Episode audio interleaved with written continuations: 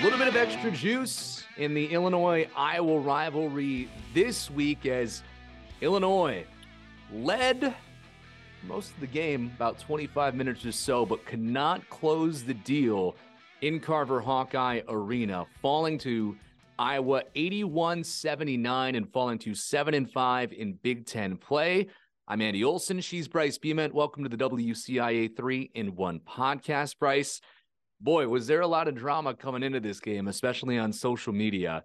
Uh, and I think that just uh, uh, just just made the rivalry uh, a little bit better coming into this one. And as highly billed as the Illinois Iowa game always is, this one lived up to the hype. It was a close one throughout, came down to the final moments. First off, Bryce, you were there in Iowa. You're on your way back now. I want to ask you what the environment was was like in Carver Hawkeye because this was your first trip out there. Um, I heard from just other people on Twitter that it was an, an insane environment considering the drama coming into the game. Uh, what did you experience on the baseline?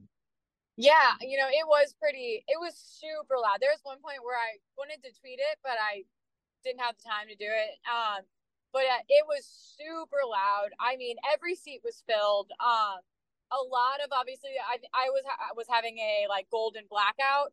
Um, but you would see just a bunch of pops of orange, and actually, this was like a fun thing that I noticed on my drive here. Actually, I saw several Illini fans, which I thought was kind of funny. I would like turn, and obviously, you can see their bright orange in the driver's seat. Um, I saw a lot of Illini fans headed this way, and even um before the game started, uh, they're like little in arena host was talking about um, how she's like, wow, there's several Illini fans here today. You see all that bright orange. And so I think for, you know, all the drama, there were some Illinois fans for sure. There's a little uh, group that were right near the bench. Um, could have been, it looked like more like might have been parents or boosters or something like that. But um, so there was a good little Illinois group. Obviously, all the drama, Andy, I have to talk about the drama that happened for this game. Um, but also it, it led into the game because during one of the breaks they had uh, the boys and girls club come on to the court and everyone did a standing ovation. And you know i think it was there was a little bit extra clapping there i think uh, as a kind of a, a, dig at the orange crush a little bit. Uh, obviously it was great for the kids you know they're they're not a part of it. They're just having a great, great time. So kudos to those kids. They, that was probably awesome for them but I think there's a little pettiness there. I really think I might have done on purpose a little bit to have them come on out onto the court, and the fans were cheering extra loud when they came on. So I think we're everyone was kind of like, uh, "Oh, I, I see, I see what's going on here." So I think that just kind of fueled the rivalry a little bit more. But it was super loud, Andy. It was such a good atmosphere, especially with it being such a close game the entire time.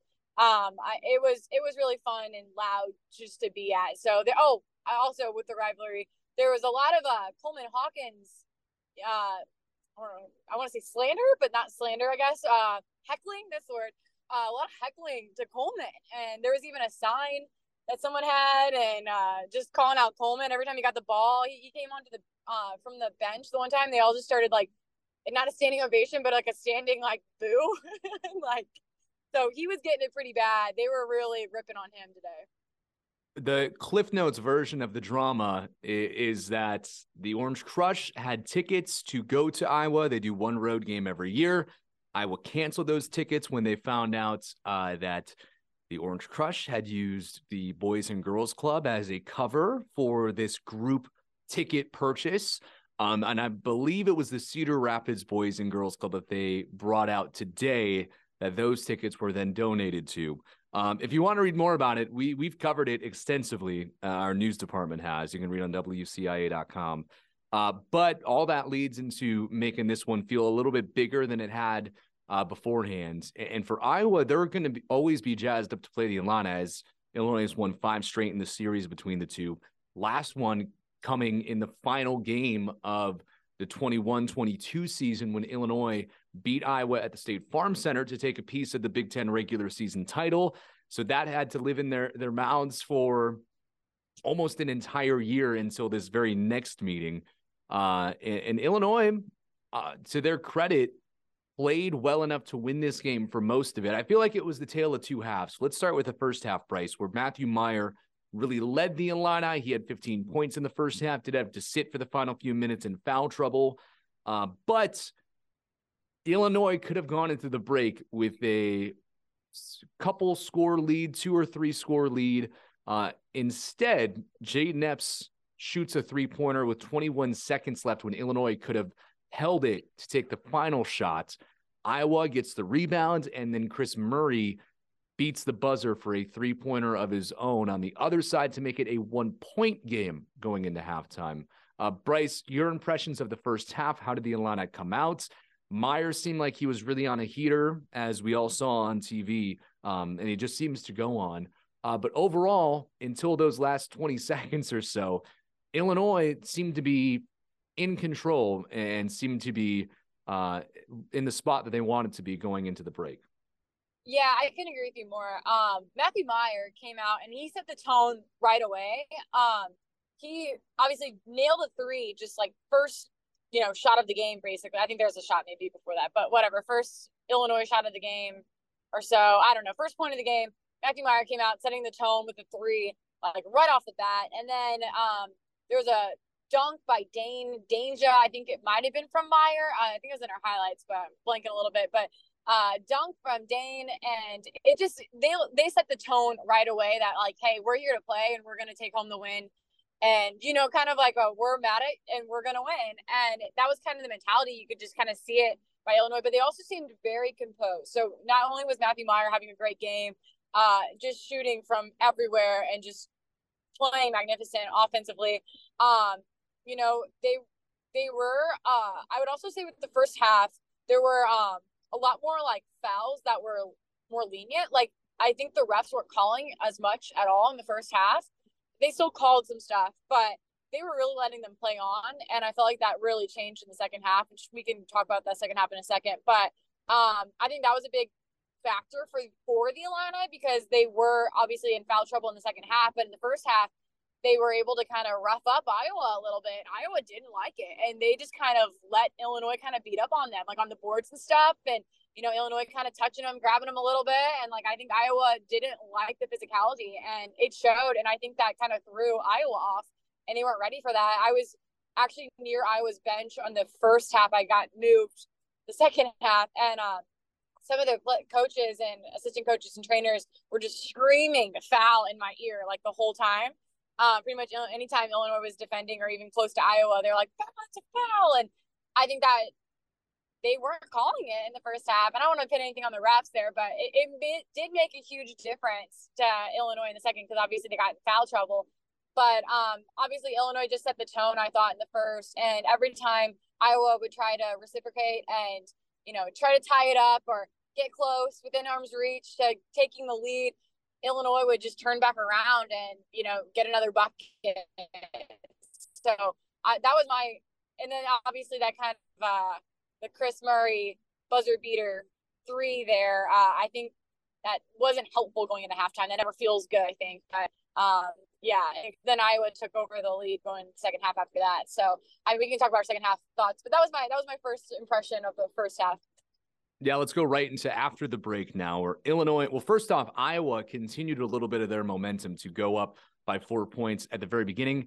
Illinois then rattles off a 9 0 run. Uh, and then, as you mentioned, the game kind of being a little open, the refs letting both sides play a little bit. It was the exact opposite in the second. Illinois fouls Iowa 16 times in the second half. Uh, well over 20 points from the charity stripe for the Hawkeyes. Tony Perkins was one of the biggest recipients of uh, those foul shots today. Uh, for the game, he shot 15 of 16 from the stripe, uh, good for almost half of his 32 points on the game. Uh, and in the end, that is the difference between Illinois and Iowa. Not just the fouls, but also that Kris Murray three that we had just talked about. As like I said, Iowa only wins by two in this one. Bryce, did it feel like the game was being called differently? Uh, could you tell the Illini were getting frustrated with some of those calls? I'm not going to put any of this on the refs saying they did a bad job. People in Illini Nation may think differently, but here, we, this is not on the Big Ten refs. The game is called how it's going to be called, right? We're not here to say good call, bad call.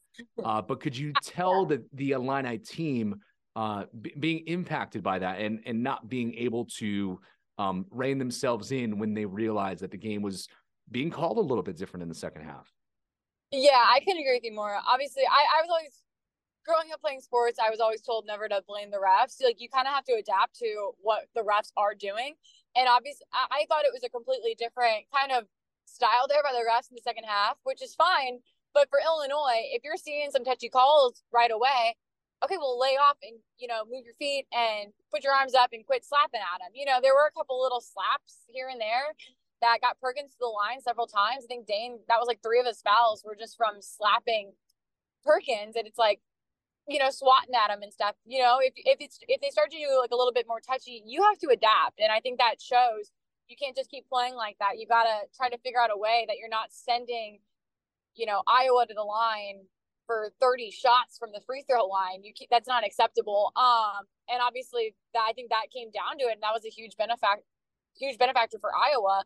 But um, I would say I think Illinois. Um, to answer your question, I think Illinois did get flustered. There was a time where um, Iowa had kind of taken the lead. I think in the second, and um, I could just see like you could see him yelling some of the guys for Illinois.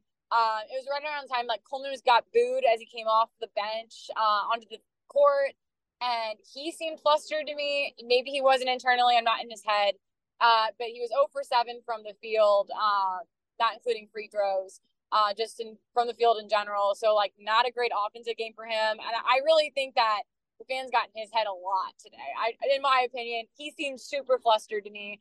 Um, I think for a little bit, you could see Brad Underwood too, like, literally turn to his guys and like mouth calm down and like looked at his bench and like had his arms up uh, telling them to relax basically and just play their game. And it, you could just see the composure kind of fly away from Illinois and it kind of turned to panic and rush. And uh, they had a couple turnovers then, um, pretty much right after that. So I think Illinois really did start to panic. And I think that's when someone needs to kind of step up. And, you know, I don't know how you do that, but they need to take a breath. And I think Brad was trying to call timeouts and try to give him a breath and be like, hey guys, like relax. We're fine. Like keep composure but um, they just seemed frantic and the calls weren't going their way and they they seemed stressed and like they didn't handle it i don't think very well.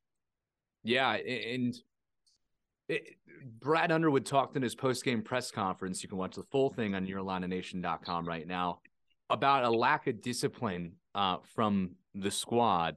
Uh, because for the most part illinois played I, I felt like really well in mm-hmm. this one. Uh, they, they were taking good shots um, besides that weird situation at the end of the first half, um, eh, they were playing all right defense, like good enough. Um, but it was just this uh, these fouls that kept adding up, and then you were it was restricting who was able to be on the court.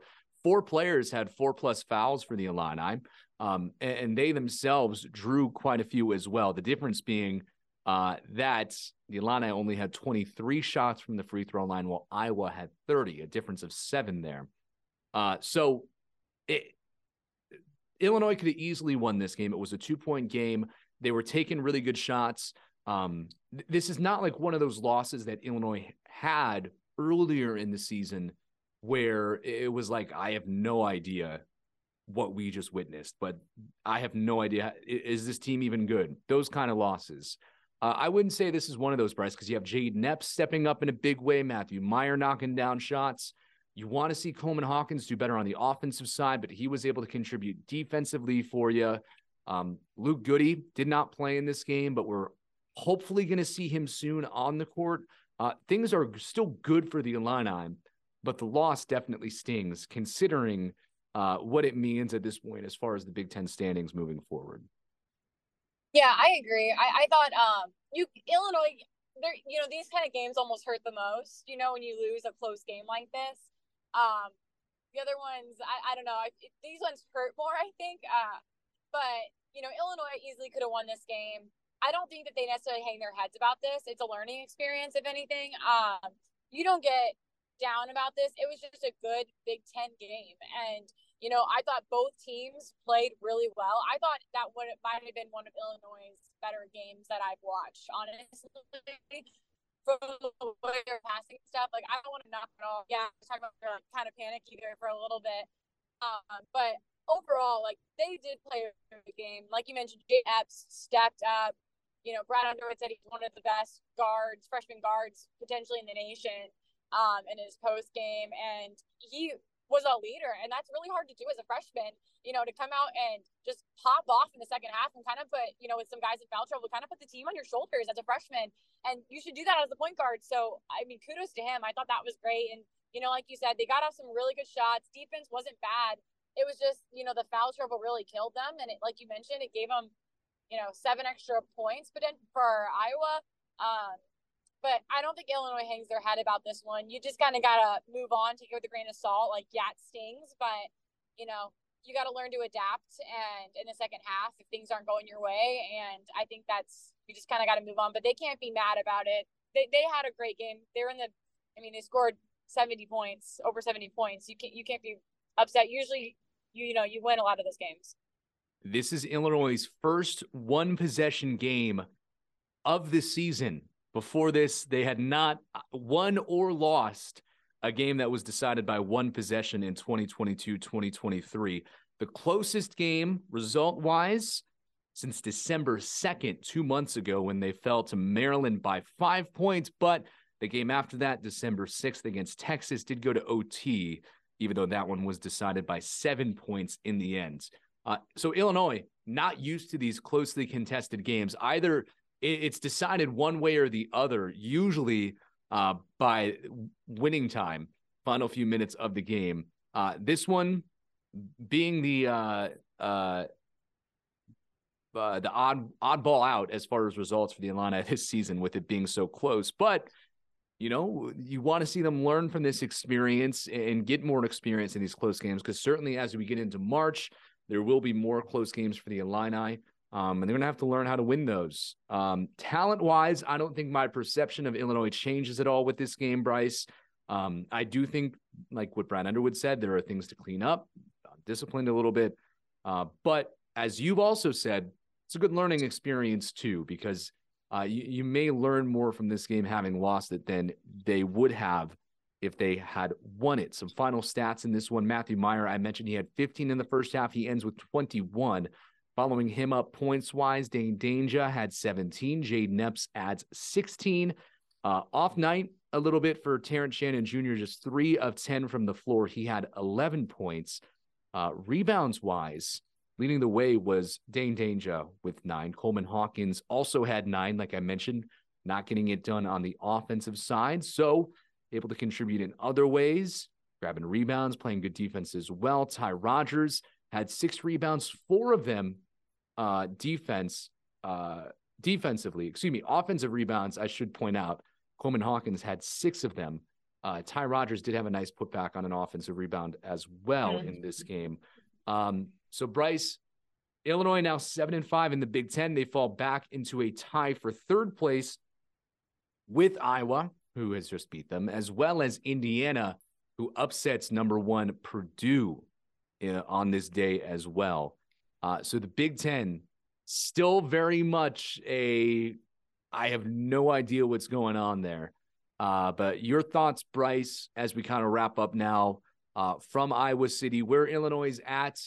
We're now 12 games into the Big Ten season, the final stretch here. They have Minnesota coming to town on Tuesday. You'd think that would be a win for the Illini, as Minnesota just one in 10 in Big Ten play so far this season. Uh, but you never know. That's why you play the games. Uh, in my mind, Bryce, Illinois still in a good spot at this point of the year, still a chance at that double bye. Um, and they just have to continue playing like this, and they should win most of the games uh, in which they're playing uh, this well on offense. Yeah, you know, it, it is crazy to look at the Big Ten, and it's so up in the air right now. You know, uh, obviously Purdue has been a dominant force until just recently with Indiana upsetting them, but um, it's so up in the air, but I, you know, I think all these teams, you never know for a lot of these games, like who is going to come out with the win because it is like super tied up uh, for third and fourth right now. But um, yeah, I think overall, you know, Illinois could go on a big stretch here. They have two home games.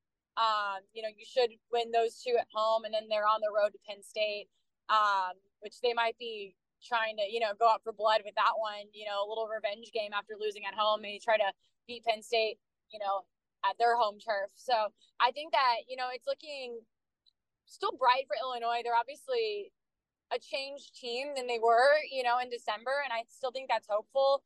Um, but yeah, I just, I think that they played well, had good shots on offense. Uh, I think the heart is there. You know, they're scrappy. They didn't stop fighting until the end, which I think is good. You can't teach that sometimes.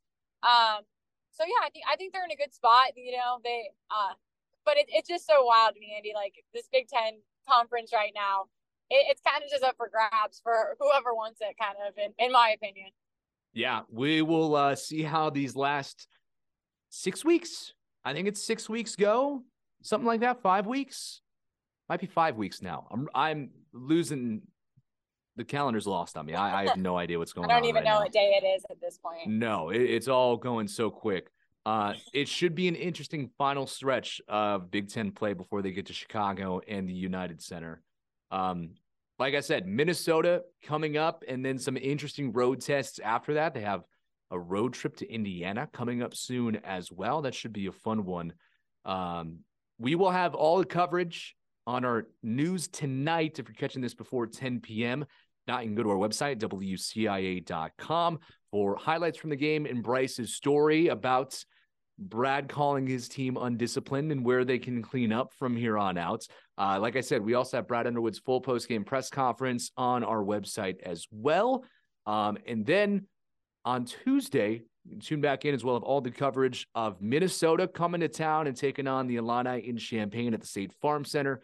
Pregame show as well as highlights, story, and more. YourIlliniNation.com and of course on air WCI3, WCIA3. I'm running out of words, Bryce. It's been a it's been a long stretch here, and the Illini I'm I know are feeling tired as well. But this is where winners are made.